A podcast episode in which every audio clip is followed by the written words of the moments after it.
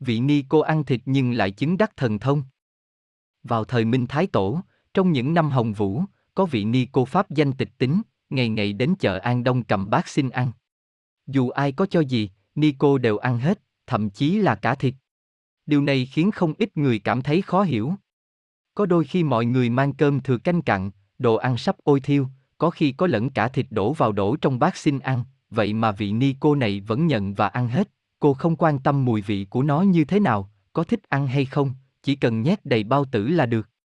Thật ra, việc người xuất gia phải ăn chay là quy định được dần dần hình thành sau khi Phật giáo lưu truyền đi các nơi.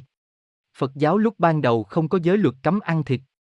Vào thời đó, vì đồ ăn rất khan hiếm, nên người ta cho thứ gì thì liền ăn thứ nấy. Như vậy, ni cô tịch tính là tu luyện theo hình thức nguyên thủy của Phật giáo, không phải là phạm giới luật.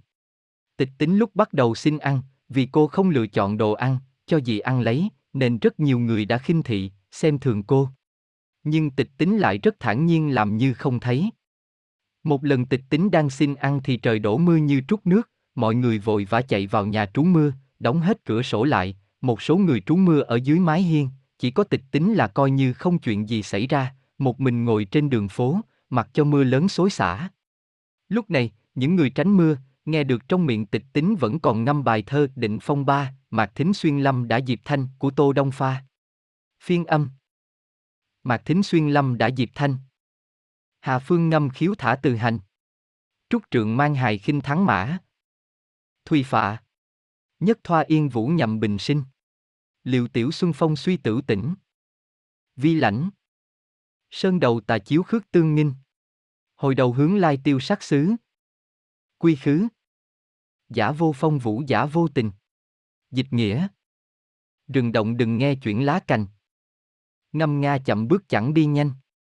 Gậy trúc dày rơm say chến choáng. Nào ngán. Áo tơi mưa khói mặt bình sinh. Vi vút gió xuân say chợt tỉnh. Hơi lạnh. Đầu non bóng ngã cũng tương nghinh. Ngoảnh lại những nơi tiêu sắc trước. Rời bước. Cũng không mưa gió, cũng không hanh. Tuyển tập từ Trung Hoa, Nhật Bản, Nguyễn Chí Viễn, Nhà xuất bản văn hóa, thông tin, 1996. Sau khi việc này được truyền tai nhau, những người xung quanh bắt đầu thay đổi cách nhìn, dần dần bội phục cảnh giới tinh thần đạm bạc, không màng vinh nhục, không sợ hãi của tịch tính. Sau đó một thời gian, vào dịp Tết Nguyên Tiêu, mọi người đổ nhau ra đường phố xem đèn lồng.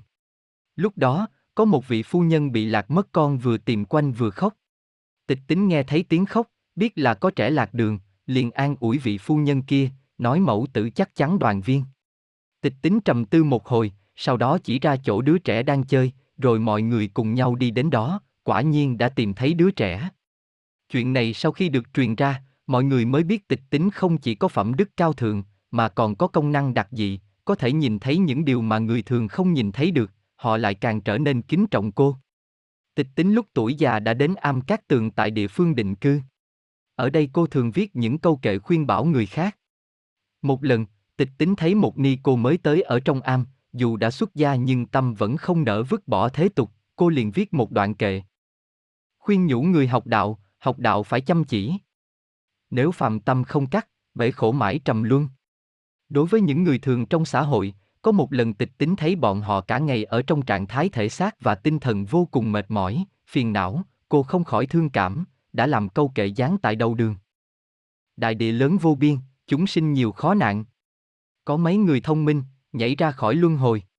Cuối cùng tịch tính qua đời trong am cát tường trong tư thế chân ngồi xếp bằng, không bệnh không tật ra đi một cách vô cùng thanh thản.